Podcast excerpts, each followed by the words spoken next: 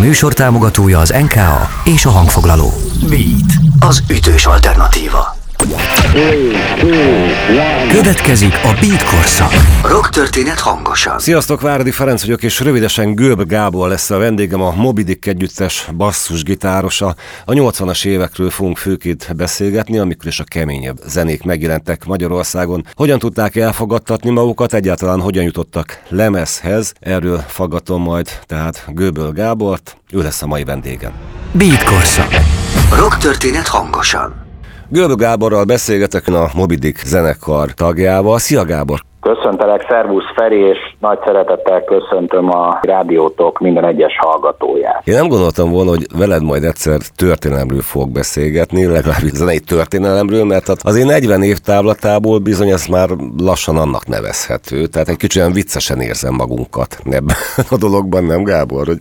Hát figyelj, ez, ez így van, különben persze, hogy így van. Hozzáteszem azért nem én vagyok a zenekarban a legautentikusabb személy a 40 évvel ezelőtti Mobidikről beszélni, hiszen 40 évvel ezelőtt én egy, egy magyar rockzene imádó isrác voltam, akire Beatrice, az Edda, P-Mobil mellett itt a Nyugat-Magyarországról a Lord és a Mobidik hatása alatt álltam. A zenekar 1980-ban alakult.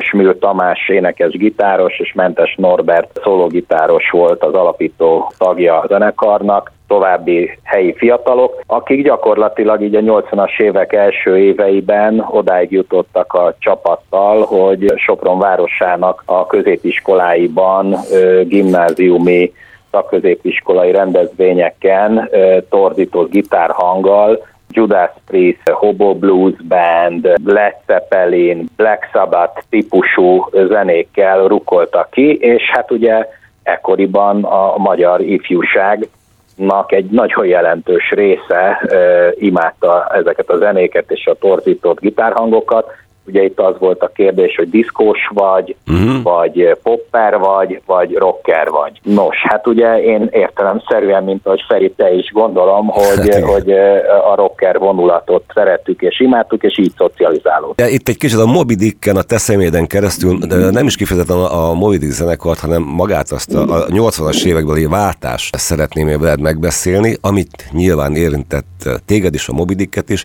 hiszen egy új műfaj teremtődött Magyarország, Magyarországon, ez pedig a nagyon kemény, akkor ugye trash metalnak hívtuk, ahol végül is utat kellett törni. Befogadók voltak, de hát erre a média, a rádió, mint hogy a mai napig sincs felkészülve, igen furcsán fogadták ezt a féle zenei vonulatot. Teljesen jó az analizációd, amit mondtál, azonban amíg 1988-ig a Mobidik trash metal alapú zenének a kialakulásáig vezetett, azért volt még néhány év, valójában 1985-től számítjuk azt a korszakot, amikor a Mobidiknek egy már mondhatni, hogy egy kiforrott stílusa volt, az első úgynevezett demo az 83-ban, majd utána két évvel rá 85-ben jelent meg, amely dalok már egy meglehetősen kifinomult power metal hatást mutattak be. Egyébként ez lett volna Mobidiknek az első stúdióalbuma. Uh-huh. Szerintem 1986-ra a csapat, 87-re mindenképpen érett lett volna arra, hogy a, a, a pokolgép után 86-ban jelent meg a műfajban az első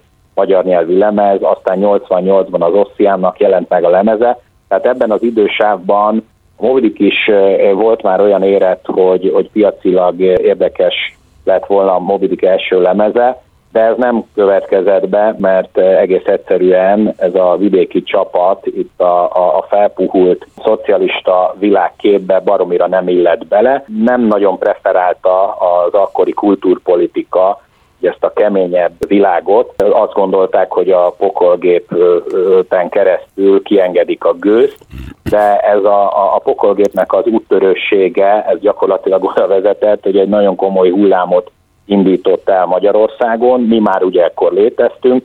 Én magam különben 1986-tól számítok úgy Mobidiknek, hogy, hogy elkezdtem fiatal tinédzserként tervezni a zenekarnak a koncertjeit valahogy úgy, mint annak idején a 80-as évek legvégén, 90-es évek első felében Kémeri Péter a tankcsapdának, csak ezt úgy képzeljétek el, hogy Kémeri Péter nem volt a zenekar tagja, Göböl Gábor meg a Mobidik tagjává vált 1988 elején. Pontosan úgy tudok erre visszaemlékezni, hogy az én személyemnek a, a hatása, én egy kicsit ezt a korszerűbbnek mondható, gyorsabb és keményebb metálnak voltam már ekkora a rajongója. Nagy kedvenceim voltak, egyébként ez mind a mai napig így van, és tartom a vonalat, a Slayer, Creator, Distraction, Anthrax, kicsit a Megadeth, és természetesen a Metallica.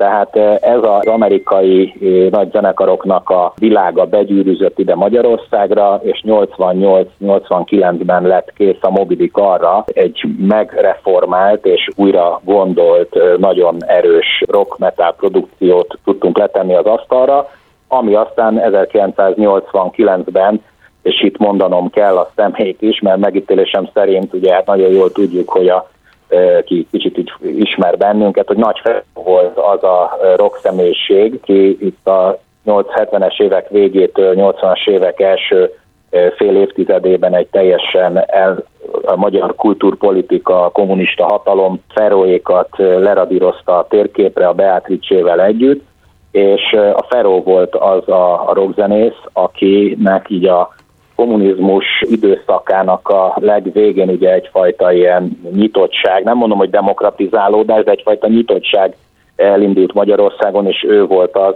aki felemelte a zenekart azáltal, hogy a Garázs nevű rádió műsorában, mert Perónak 88-tól egy műsort adtak a kezébe, mhm. pontosan megint csak azért, hogy a hatalom korifeusai úgy gondolták, hogy ezen keresztül tudják kiengedni a gőzt. Feró minket elkezdett játszani, így ö, lendültünk meg népszerűségbe, bekerültünk a, a televízióba, akkor ugye hát a mai magyar fiatalok nem tudom tudják-e, de akkoriban gyakorlatilag egy televíziós csatorna volt, óriási nézettségekkel, és hát azért akinek a, a zenéjét, dalát lejátszották a tévében és a rádióban, a többiekhez képest kétségtelenül nagyon megemelkedett.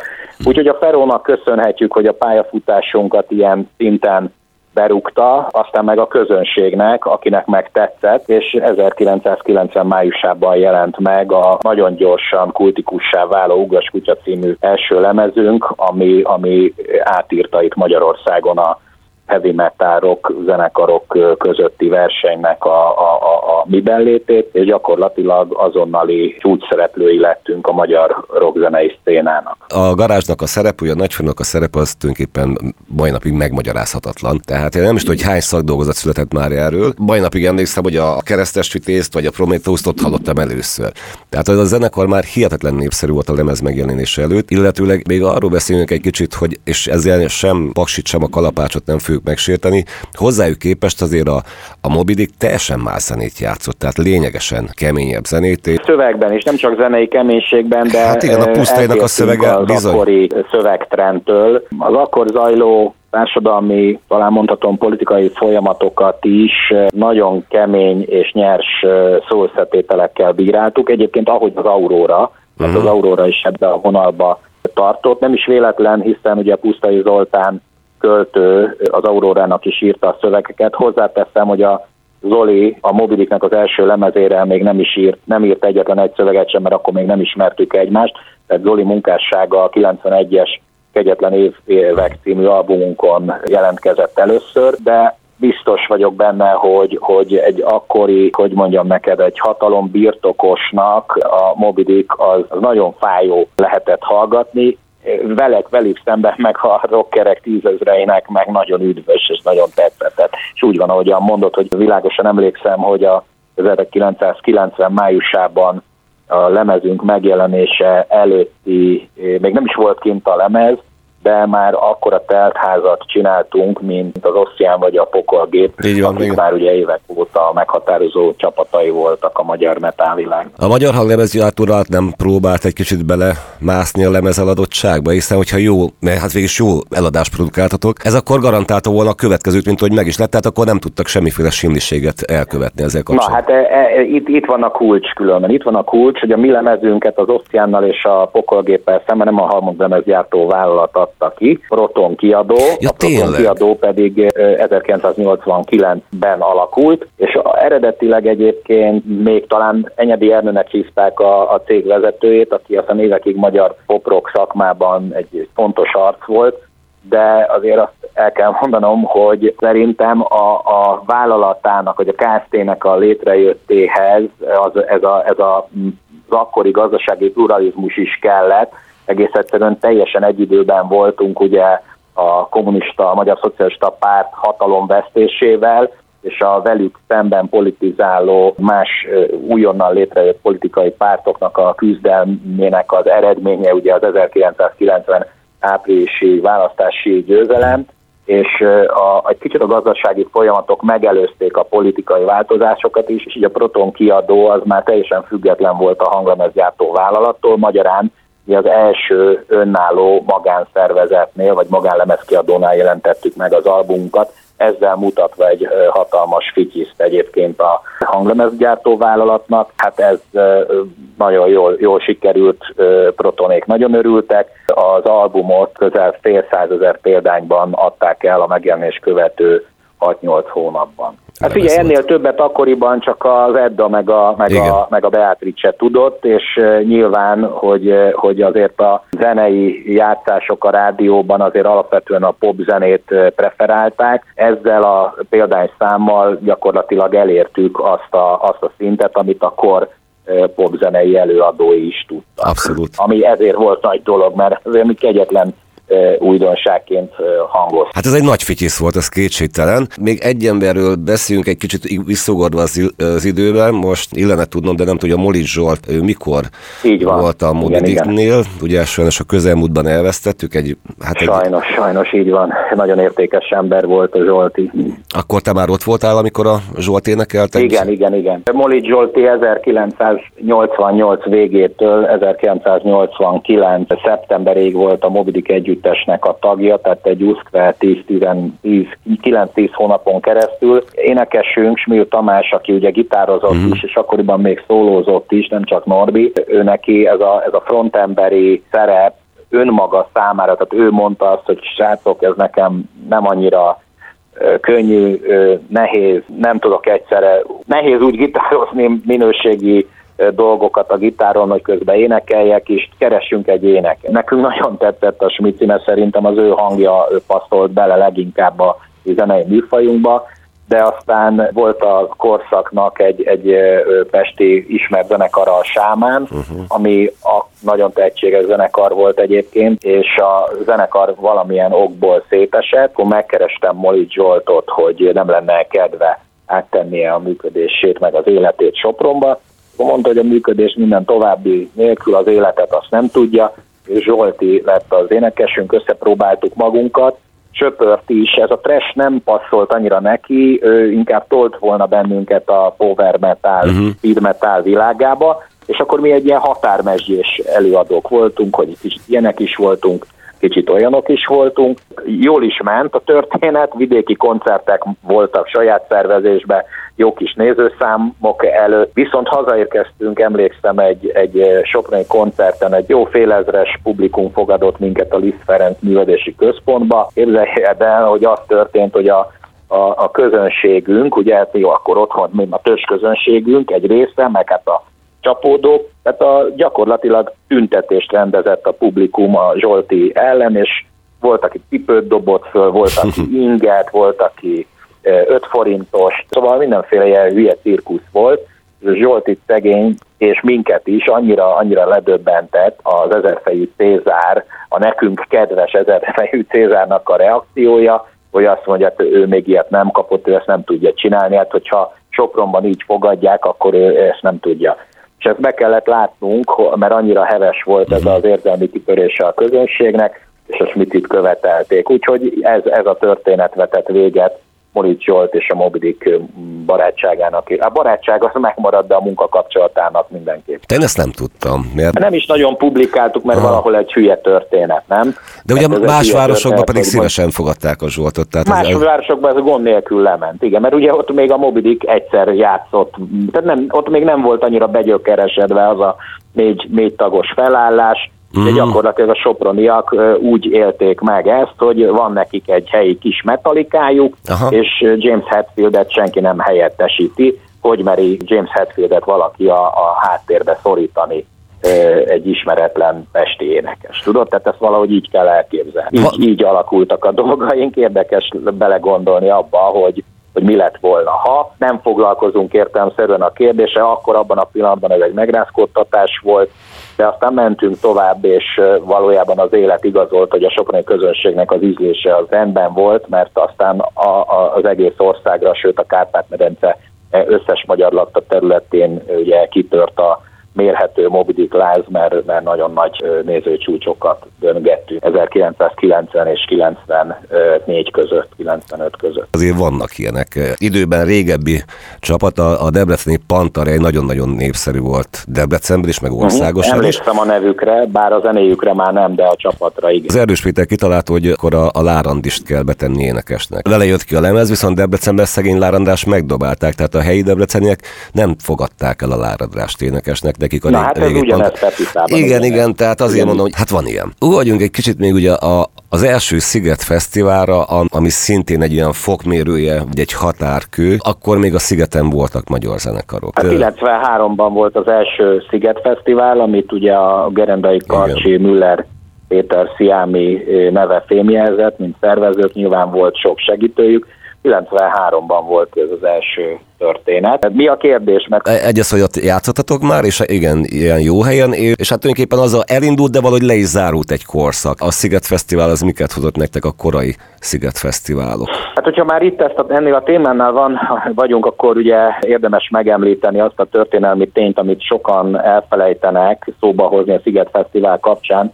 Valójában a Sziget Fesztivál azt Szücs Alfred, uh-huh. Beatrice szervezője, maga Nagy Feró, és a, a Ferót támogató egy koncertszervező iroda, a Krokodil Kft. Besnyő László triumvirátusa találta ki, és csinálta meg már 1991. júliusában. A Sziget Fesztivál nulla, uh-huh. mondjuk így, ez egy ragyogó kezdeményezés volt, és a korszak legerősebben, legnagyobb közönséggel bíró zenekarai felléptek ott, és nagy tömeg volt. Tehát sokan voltak, kevés kulturális betétprogram volt, de azért valljuk meg őszintén, hogy a későbbi Szigetfesztiválokon is ezek ezek inkább kísérő programok voltak, nem ez rántotta be a magyar zene iránti érdeklődő fiatalok tömegeit, de azt kell tudni, hogy ezek a szervezők megcsinálták klasszul, azonban üzletileg tehát pénzügyileg mégsem indította őket arra, hogy azt a nem tudom pontosan milyen arányú, de, de hiába voltak rengetegen, ugye azt tudni kell, aki nincsen benne ebben a körforgásban, nehezen tudja elképzelni, mi minden kell hozzá, infrastruktúrában, toalettektől kezdve az áram építésnek a dolgain, szóval ezt nem is akarom a helyszínbérlet, ugye egy önkormányzati mhm. területen vagyunk, nem mindegy, hogy hány forintért kapod meg egységnyi bérleti díjért, vagy egységnek az ötszöröséért a helyet, és van, aki egységnyért kapja meg, van, aki annak az ötszöröséért. Tehát ugye hogy szeretik az illető. Azt tudni kell, hogy, hogy a, a kor FDSS városvezetése az nagyon a, a, alá nyújt, illetve nagyon nagy támogatást biztosított az első, második, harmadik és aztán a Sziget Fesztiválnak, és 93-ban, amikor Gerendai Karcsiék megismételték, 92 kimaradt, akkor hát egy párját ritkító kezdeményezést folytattak ők, Mobidik együttes egyébként nem játszott az első Sziget Fesztiválon, mert ugyanabban az időben, ugyanazokon a napokon Mobidik, a Sex Section, a Sing Sing és a Tankcsapda-nak a részvételével szerveztem a Petőfi Csarnok szabadtéri színpadán egy kétnapos rockfesztivált, amiben, aminek az volt a neve, hogy, hogy Masters of Rock 93, ja, uh-huh. és mi ott csináltuk meg a, a szokásos három és fél négyezer nézőnket, és ezért mi nem mentünk oda. Aztán ragyogóan sikerült ez a történet, és 94-ben Gerendai Karcsi leült velem tárgyalni, és megkérte, hogy csináljuk ezt bent, mert ő neki nagyon hiányzott az első Sziget Fesztiválról a rock és a metal, és ebben meg is állapodtunk, úgyhogy a 94-es Sziget Fesztiváltól volt ott igazából a magyar rock metal világnak a jeles képviselői. Ez egy óriási dobás volt, mert azon a napon, amikor, amikor ez a rock metal nap volt, ezen 15 ezer néző volt a nagy színpad előtt, hát egy óriási buli csaptak a fellépő zenekarok. Sajnos azt kell, hogy mondjam, hogy a korszak filmesei, fotósai erről valahogy lemaradtak. Tehát azt tudni kell, hogy valahogy így a kezdeti időkben ez a 90-es évek közepén a, a rock metal szénának az ázsiója, legalábbis a média munkatársak, média cégek vonatkozásában nem volt olyan magasan, mint a közönség ízlésénél és szereteténél. Úgyhogy meg kell, hogy mondjam, hogy szinte semmilyen fényképfelvétel nem felelhető. Tehát mondjuk, hogy példát mondjak, a 80-as Fekete Bárányok koncertfesztiválon, ami ugye 13 évvel korábban volt, azon sokkal több kép és filmanyag van, mint ezen a 94-es Diákszigetes Masters of Rockon, mert erről szinte semmi nincsen, vagy legalábbis nem hozták még elő.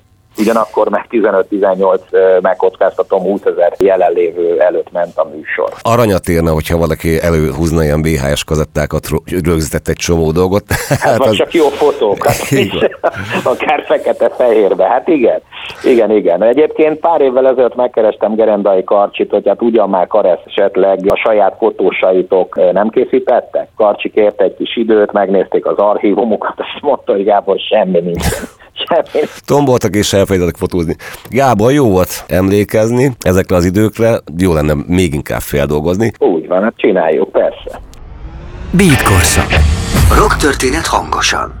Ez volt a mai Beat korszak a rock történet hangosan. Köszönöm szépen a figyelmeteket. Váradi Ferencet hallottátok, és ha szeretnétek visszahallgatni ezt a beszélgetést, akkor a Beatcast podcast csatornán megtehetitek. További jó rágyúzást, sziasztok! Ez volt a Beat korszak. Rock történet hangosan. Köszönjük, hogy velünk vagy. Beatcast. Ez a podcast a Beat saját gyártású műsora. Beat. Az ütős alternatíva. Részletekért látogass el a beatradio.hu weboldalra.